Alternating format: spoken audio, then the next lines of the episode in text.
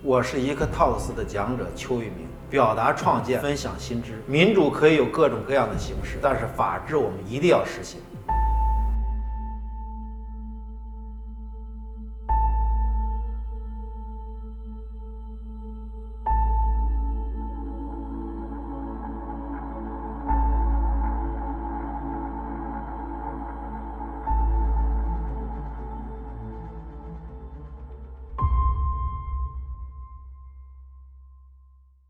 我是中国北京的一名律师，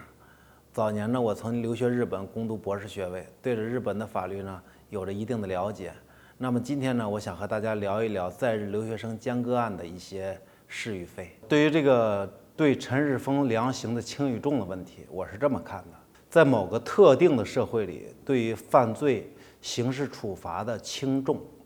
是和这个社会的发展水平相匹配的。那么，在法治程度比较高、物质生活水平比较高的社会里，对于犯罪处罚相对来说都比较轻，因为它不需要那么很重的刑罚就能达到刑事处罚的目的，包括教育罪犯，包括安慰受害人的家属。那么，针对到本案当中呢，在日本来说，像陈世峰的这种犯罪，正常的一般是判十三年到十七年之间。只有杀两个人的或者杀三个人的才会判死刑，所以呢，检方要求判二十年，法院就支持判二十年。这种情况在日本是不多见的，啊，是可能会被拿来做新闻、上舆论报道的。那么我查了一下日本的网站，对这个案件关注度也比较高，所以呢，这个案子对于日本社会来说判的是比较重的。那么对于我们中国来说，杀人偿命，在人们意识当中觉得是理所当然的事情。那么杀了一个人却被只判了二十年，对于中国社会来说，属于判的比较轻的。首先呢，这个陈世峰服刑呢，肯定是要在日本服刑，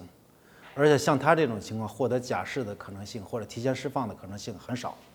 他应该是在日本服够二十年。那么服够二十年以后，一般的情况是直接遣送回国。因为日本的社会对于去日本的外国人有没有犯罪记录这一点非常的重视，